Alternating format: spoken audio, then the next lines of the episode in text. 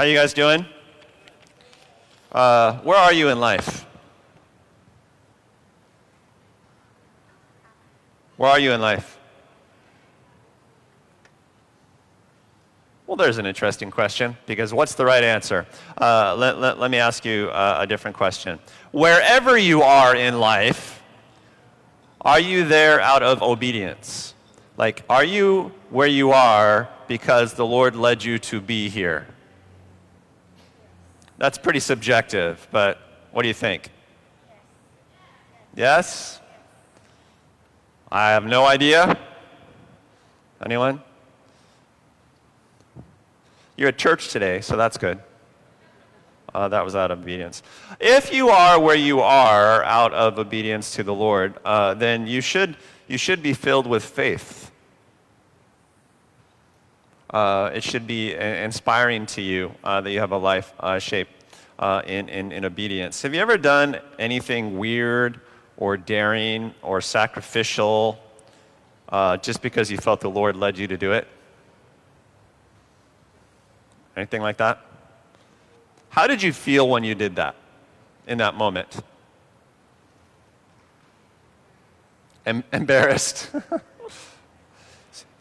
really weird things for the Lord. Awesome.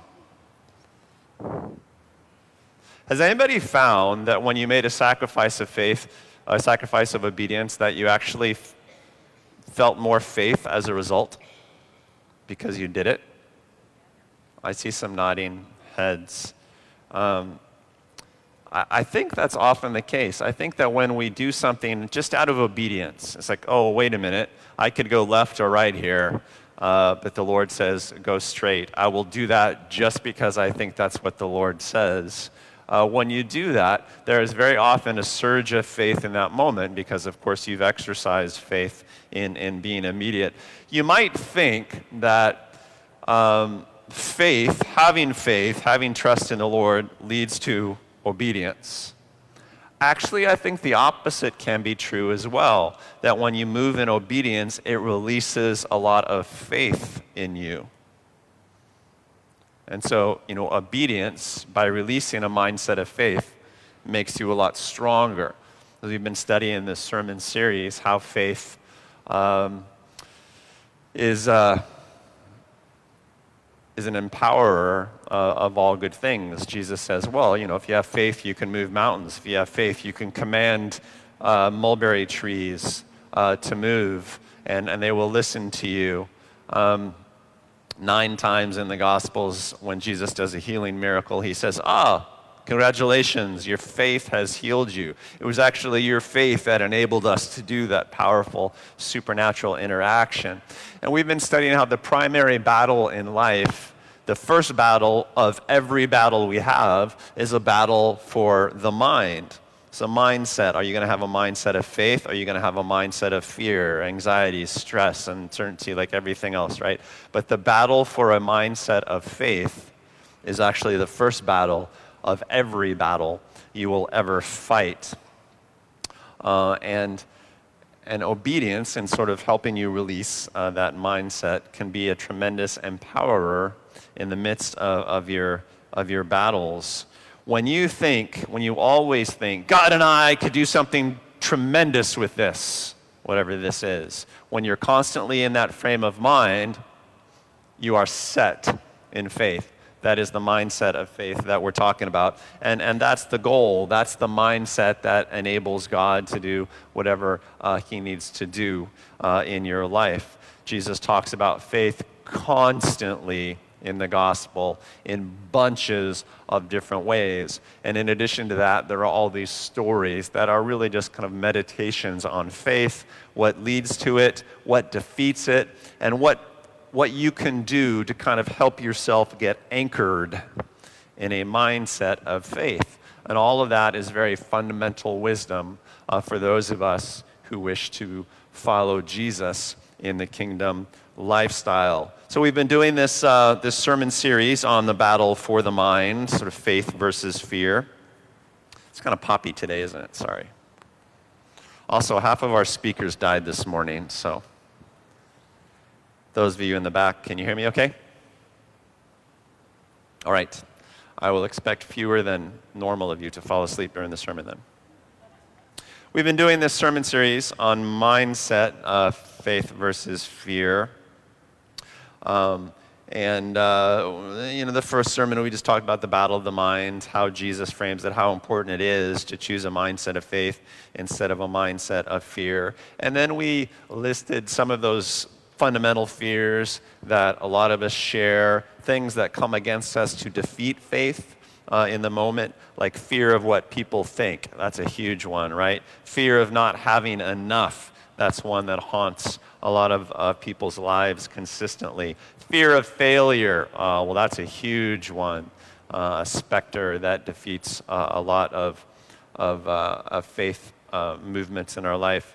Um, and then we made a switch. We started talking about, well, frames of mind that can really help empower your mindset of faith. We talked about uh, the mindset of the servant. And last week we talked about a mindset of grace. And today we're going to talk about an obedience mindset. It's just a mindset that says, I will obey. I will obey the Lord.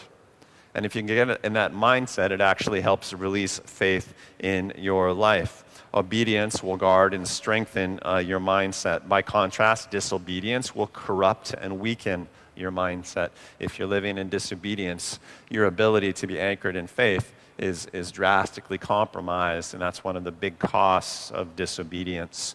People think that, well, if I disobey the Lord, the cost is the Lord gets really mad at me. Well, I don't know, he might because he cares about you and he doesn't want you doing stupid things. But uh, maybe the most primary cost is that if you disobey what the Lord tells you to do, if you live a life of disobedience, if you live a life of sinfulness, it will almost immediately compromise your faith. Right? You'll you'll disqualify yourself um, or you'll give in to fears. Um, so that's a cost. The fight for obedience is often a, a fight for faith. So if you want to be strong in life, seek ways to obey the Lord. Think, I will obey and be powerful. Don't just think, I will obey and get the Lord off my back. Don't do that. That gets old. I will obey and be powerful and be more powerful through obedience. Everybody got it so far? Give somebody a high five because uh, it's a little humid in here, and I feel like you're a little bit, a little bit numb. All right. I think the kingdom life is pretty simple, uh, really, when it comes right down to it. Uh, you want to repent. You want to believe the good news, which is say you want to believe that God is here and for you and eager and generous. Uh, you want to follow Jesus, uh, which means you want to do what Jesus said to do, and you want to do basically what Jesus did. You want to do what God tells you to do in Scripture and in word, if he should speak to you in real time in the here and now, you want to follow through on the instructions that he gives you until such a time that you understand the principles and the values behind God's instructions. So now you're just kind of obeying the heart of God, whether he gives you specific instructions or not. You know what is godly and you know what is ungodly, and you habitually do what is godly um, as Jesus did. And I don't that's the kingdom of life on earth. You want to follow and you want to follow through. A discipleship is follow through, as we always say. Um, obedience obviously plays a big part in that. An exercise of obedience to the commands of Scripture, or the commands of the Lord, um, is, is uh, an exercise of your mindset, and that's a very good thing. You guys, almost all of you came to church this morning. Almost all of you. You can, you can check and see. Uh, some of you are thinking, well, where am I? No, you're in church. Um, and uh, many of you begin your Sabbath day that way. For many of you, this will be a day of rest set aside to the Lord. Uh, and the Sabbath is one of the big Ten commands that God gave us at the beginning. You know, take a day, set it aside, celebrate the Lord on that day, and then chill out, rest, be at peace. And you are here in some part because you are obedient to the Sabbath command. Everybody reach behind you and give yourself a pat on the back. Some of you didn't do it, so those of you sitting behind someone, just pat them on the back. So you have followed through on a, on a Sabbath command, uh, and, and what that does is it uh, anchors your mindset against anxiety, against fear. That's what obedience to the Sabbath command does. You, you now are uh, less fearful than you would have been if you didn't come, generally speaking. You think that's true?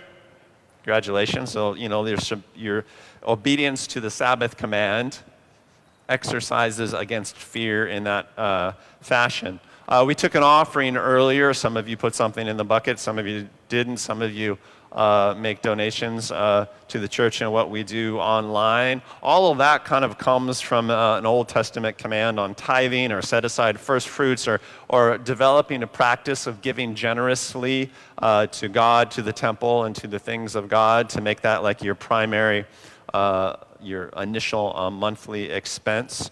Well, that's a routine exercise against the fear of not having enough, isn't it? And the more you obey that sort of command, uh, you are anchoring your mindset against the fear of having too little, uh, the fear of money, which is probably the, uh, the dominant fear on earth. So, congratulations. Do you think that's true? The more you give, uh, the freer you feel. How many of you have actually found that to be true? Because it's actually counterintuitive, right? The more you give, the less you have. Am I right? I, I wasn't great at math, but right? If you give away something, you have less of that thing. Am I right? But how many of you have experienced like the more you give, the freer you feel about what you have? It seems, seems like you actually have more, right? Because you are exercising a mindset of faith there, and of course, faith makes you powerful. The Lord is a provider, He will always provide for you. Don't sweat it. We talked about that uh, in a sermon. Uh, today, we exercise worship in different ways, not just with our sacrifices, but with singing, some of us with posture, one or two of us through dancing. There was all sorts of worship, just sort of a bowing down before the Lord, literally or, or metaphorically. Well, that's, that's a routine exercise, I think, against the, against the fear of, of man against the fear of what people might think. You might not consider it that way, but when we come to church, you know, and we worship and we say, You are superior, I am inferior. Well, that's a sort of confession that says, I don't care if I look inferior, right? There is a, there's a higher being. And I will manifest that with my posture sometimes. I will do something that makes me look just a little, um, a little odd. You know, I will sing out praises uh, I will confess my weakness before someone who is stronger. Well, that's exercising something primary. That's exercising humility, which is probably the core, uh, the core virtue of worship. You understand? And that makes you stronger and makes your mindset stronger against the fear of what people think of you. Um, you know, maybe some of you are still trying to bust through that barrier uh, when you come to church on your exercise of worship in life, but that's what it does. You think that's true? Right? The obedience to command to worship and praise makes you stronger in that way. Of course, there are all sorts of ways in which we're struggling to be obedient against various temptations of the flesh. You know, I have this thing in my life, this false comfort that I go to. I am trying to resist that. And to the degree that you do, you move in faith more that day than you would otherwise. And if you give into it, one of the things that happen is that it corrupts your faith. You cannot think as positively as you would otherwise. And all sorts of individual battles we have uh, with things like that. All right, all that is kind of backdrop to our scripture of the day. I want to read what I think is probably a fairly familiar story. It's one of those Sunday school stories uh, from Matthew chapter 14. Uh, it's in your program, Matthew 14, 22 through 33. It's also going to be up here on the big board, or you could follow along on your smartphone Bibles, uh, whatever it is that, that you have to do. Um, so, Jesus, as you may know in the Gospels, what he does is he puts together a team. Uh, he has some people who are following him, and among those followers, he sort of designates a certain number of guys. There are mm, roughly 12, I hear, uh, who, who are sort of his proteges. They are his disciples, his apostles, the ones that he has chosen to be on his ministry team specifically. And he says, Guys, follow me. I'm going to make you fishers of men. I'm going to make you my ministry apprentices. And then they wander around together, Jesus and his 12 disciples, and they do a bunch of ministry in a bunch of places all over Israel and uh, close by environs. Um, and, and the disciples, what they do is they do what Jesus did. Jesus might give a little teaching and then they heal people. Sometimes Jesus healed the people. Sometimes it's the disciples heal the people. We see them healing people. We see them trying to cast demons out of people as well. So basically, the disciples were following Jesus and doing what Jesus told them to do. Very basic. So we could say they were moving in sort of an obedience. Uh, and that is a, a good thing. Uh, it must have been cool walking alongside Jesus doing the things that he did because Jesus did some fairly interesting things. Like I say, healing people, casting demons out of people, uh, the occasional miracle with, uh, you know, weather and stuff like that. And the disciples got to participate in all of that because they were following him and following his instructions.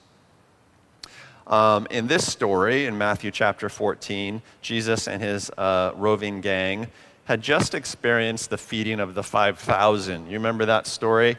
So Jesus and his guys are out in the middle of nowhere, some wilderness place, and this huge crowd of people were following him because they had been performing so many miracles and saying so many cool things. And Jesus stops them. Uh, one, one afternoon and, and says, Oh, these people are hungry, give them something to eat. And the disciples are like, Yeah, we don't have anything to eat. But here's a kid with a lunch. He's got five loaves and two fish, so they steal the kid's lunch, which is very Christian. Probably more voluntary than that. Jesus gives thanks for the lunch, and then he doles it out in pieces to the disciples. And then the disciples pass out their pieces to a crowd that contained 5,000 men and probably their families as well, thousands of people. And as they are passing it out, a miracle happens, the food multiplies, and they end up feeding thousands and thousands of people with this little kid's lunch, this tiny little lunch. And so that's a miracle. Uh, if you know that story, the way it worked is Jesus started giving his disciples specific instructions. He gave thanks for the meal, and then he said, Have the people sit down in, in groups of 50.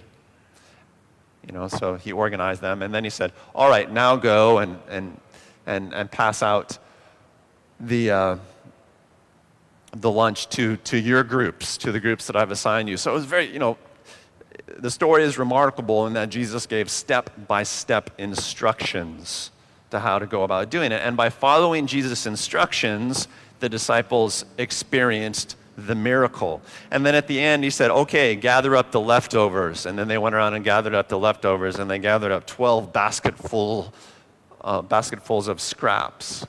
And no point in that story does Jesus say to them, All right, guys, we're going to do a miracle, and this is how they're going to do it. Instead, he just gave them orders that were ridiculous right? And there's even some arguing uh, between Jesus and the disciples, like, Jesus, yeah, we don't have anything. Uh, this isn't enough. What are you doing? And Jesus said, just do what I say.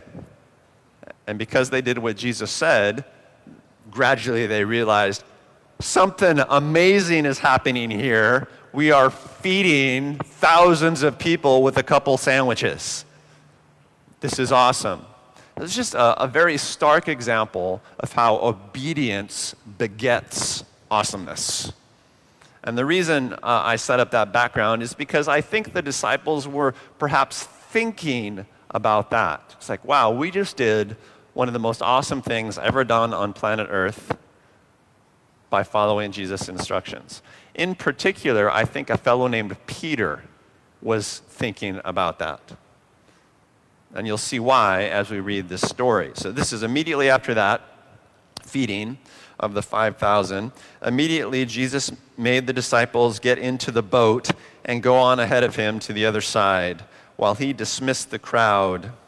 After he had dismissed them, he went up on a mountainside by himself to pray.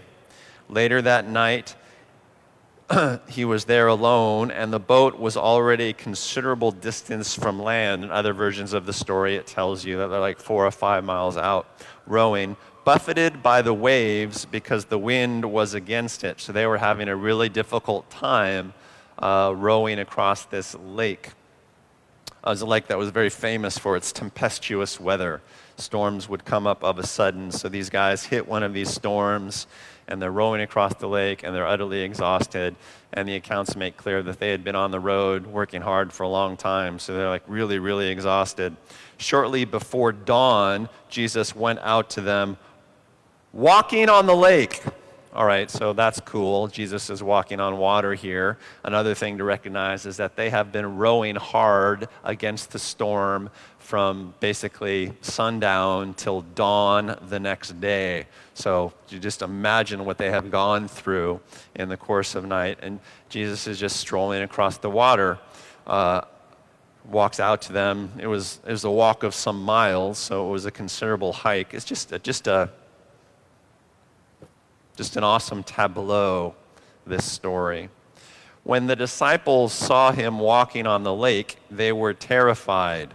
It's a ghost, they said, and cried out in fear. Well, that's one reaction you could have. I don't know what your reaction would be, but sure, yeah, you know, they just start grabbing at whatever crazy explanation they can find in their heads. It's like, you know, there's a ghost rising out of one of the shipwrecks from the lake. You know, they just kind of go there in their heads and they cry out in fear. And, you know, they're also probably on their last nerve of patience. And, you know, you ever been there where you're just like so beaten up and so freaked out that you start acting crazy? Well, that's exactly where they are. But Jesus immediately said to them, Take courage, it is I. Don't be afraid. So, command number one Hey, don't be afraid. Stop freaking out. It's me, Jesus said, which, you know, is a very reasonable thing to say, except that, you know, he's like standing on a lake. So, I feel like you guys really aren't appreciating the scene. It's weird, man. It's like totally weird. Totally weird. Lord, if it's you, Peter replied, tell me to come to you on the water. Which is not the response I would have expected. So just think about that for a second. Come, Jesus said. Then Peter got down out of the boat, walked on the water, and came toward Jesus. This is a part we all know. But when he saw the wind, he was afraid. He got distracted. He got afraid again. And when he got afraid, he began to sink, cried out, Lord, save me. Immediately, Jesus reached out his hand and caught him. You of little faith, he said, why did you doubt? And when they climbed into the boat, the wind died down. Then those who were in the boat worshiped him, saying, Truly, you are the Son of God. You got anxiety in this story. It's produced in a number of ways. First, you know, total exhaustion produces anxiety. Second, the storm comes up. That produces a lot of anxiety. And then this dude is out walking on water and they don't know what they're seeing, and that produces a lot of anxiety and a lot of fear. So the disciples are officially freaked out in this story.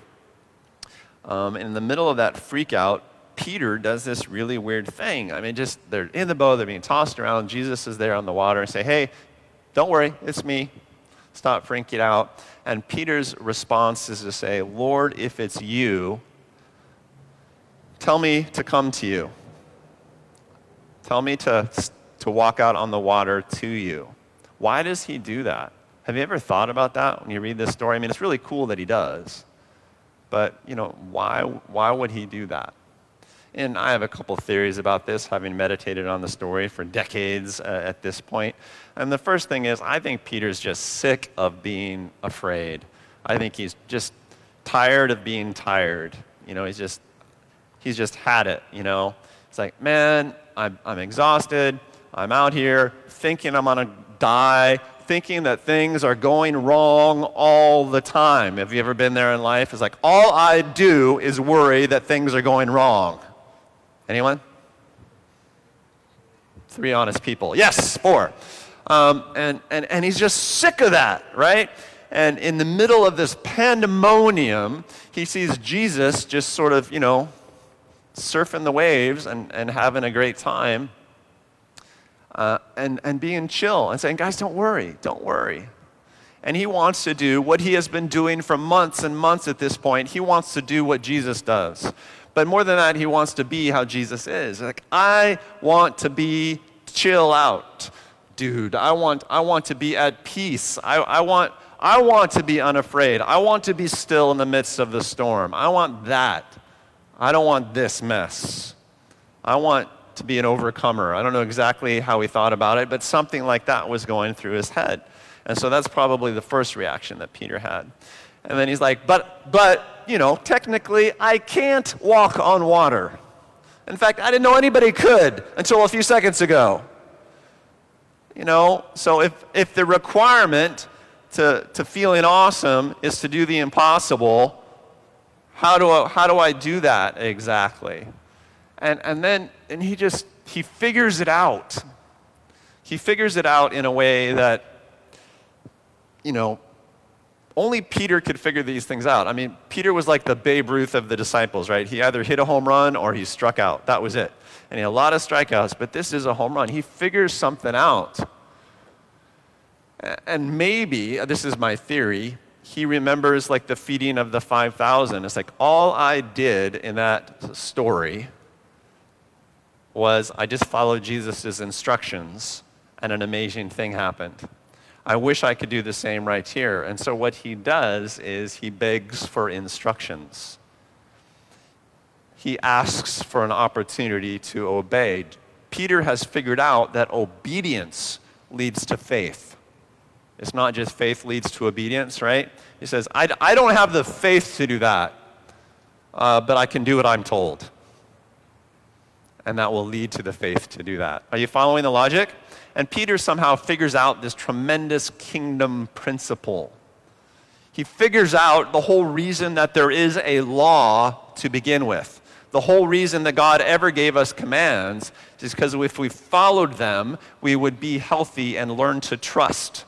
And if we trusted God, we could overcome anything, including death. Right? Peter figures it out there in the boat on the stormy sea. And he says, Tell me to do that. Lord, if that's you. God, if you're really here, tell me to do something. I will do it. And life will work out. It's Just so basic, so awesomely basic. He asks for a command. I don't know, I don't know what you do in the most anxious, darkest moments of your life, but what Peter did is he asked for a command. Tell me what to do. Tell me what to do. And, and, Jesus, I don't know, I imagine him with a little wry grin on his face in that moment. I have no idea. Plus, he probably had a beard. You couldn't see the grin. I'm not really sure. But I imagine him kind of like, you know, says, Yeah, come on out. Come on out. Maybe he was surprised in that moment. It's like, Pete, dude, you are nailing this today.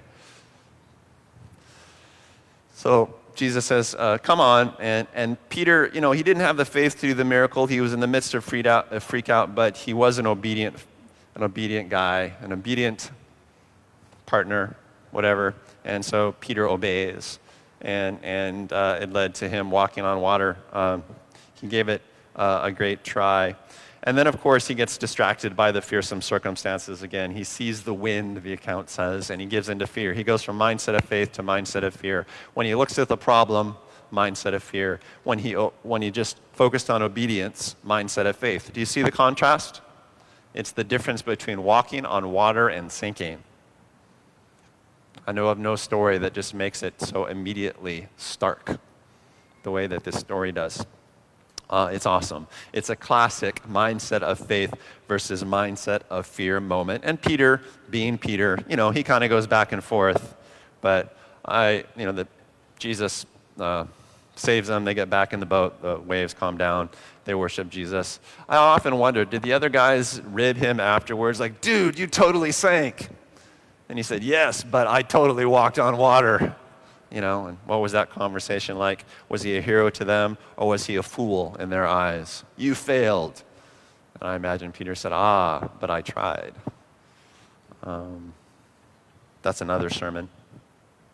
Anyway, Lord, if you're there, Lord, if that's you, Lord, if you're with me, tell me to do something and I will do it. faith. Faith. And where faith happens, anything happens. So, what I want to recommend to you uh, today in closing is that you learn how to cultivate obedience in your life. Because if you cultivate obedience, you will release faith. Cultivate obedience. So, how do you do that? Uh, basic lesson number one do what the Bible says and don't do what the Bible says not to do. Go ahead and write that down. I know you've never heard it before, but I think that's a good one do what the Bible says and don't do what the Bible says not to do. If uh, you have any uncertainty about what the Bible says to do and not do, read the Bible. Do you need me to repeat this? Anyone? Is, we got this? Go ahead and write that down because I, I, I think this would save us a lot of grief and, and empower us for a lot of awesomeness. So go ahead, go ahead and write that down, take a note dictate in your out, whatever, whatever it takes, just do that for a second. Do what the Bible says to do. Uh, don't do what the Bible says not to do. If you have some doubt about what it says, go ahead and read it. And uh, that's going to work out really well for you. We have these things called Ohana groups every week, you know. Uh, the groups will discuss a little Bible passage. They'll take you through some important passages in Scripture. That's a good way to learn. I'm just saying you might try it. It could improve your life. It might make you less uh, wishy washy, less up and down, as Peter displays in this story. so, uh, so that's one. Read the Bible. Uh, number two, like confess when you make a mistake. You know, uh, one of the things the Bible commands us to do is to confess when we don't do what the Bible commands us to do. Did you follow that? Uh, if you screw up, you know, confess your sins to one another. Uh, James says in chapter 5 of his uh, epistles, One of you sick, let him call the elders of the church. They'll anoint you with oil. Uh, they will pray, you'll be healed, and your sins will be forgiven as well. You know, it's all a package deal. Um, confess what you do wrong, and um, that in itself is a right. Um, when you confess what you do wrong to a brother or a sister, it reestablishes lines of authority in you. It's like, yeah, I, I screwed up. I, I sinned against God. Well, that's a way of recognizing the authority of God, right? Which is kind of what obedience is, anyway. Uh, you guys been to the Holy Spirit retreat?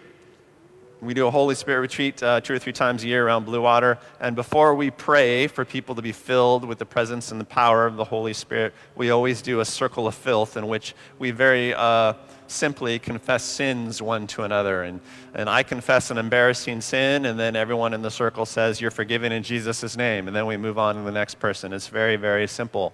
How many of you have found that to be a very powerful part of the Holy Spirit retreat? Yeah, how many of you do it regularly in your lives? Yeah, fewer people. But, but we should learn the lesson. Have, have somebody that you confess things to. Again, we have these things called Ohana Group. You can go there, you can get to know people. A few of them you will actually trust. And then every so often, once a month or so, confess to a brother or sister how you have dropped the ball. Uh, what you have done wrong, how you have failed to follow through on something you felt the Lord wanted you to do. Or how you did something that you know full well the Lord didn't want you to do. Uh, and that's really helpful. That will increase obedience in your life and bless your faith. I promise you it will. I promise you it will. I don't make many promises, but I'll promise you that.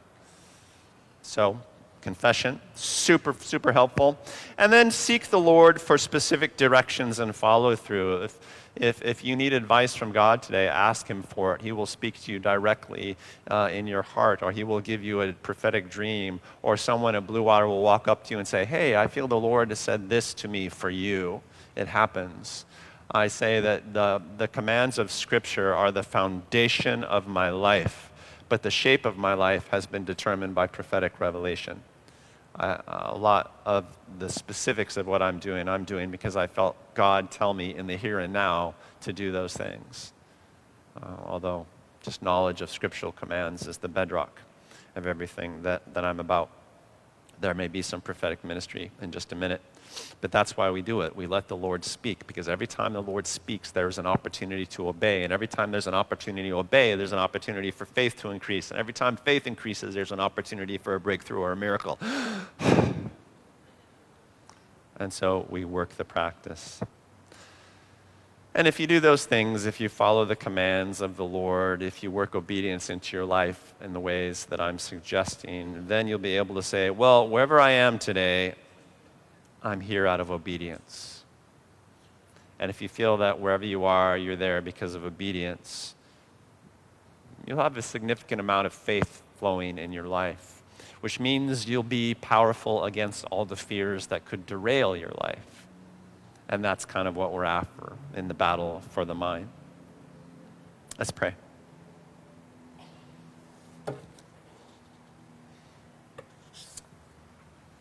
This is kind of 101 stuff, Lord. This is kind of Sunday school stuff. Do what God says, it will make you powerful. Do what God says it will set your mind in faith.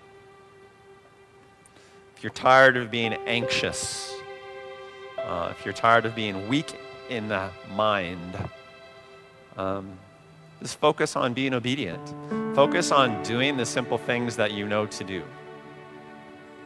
I pray, Lord, that uh, you would work that into our hearts, into our um, consciousness. And I pray, Holy Spirit, even now in this moment, that you would articulate things that we need to do, or in a spirit of grace, point to the things we need to not do. Speak, Lord. We're listening.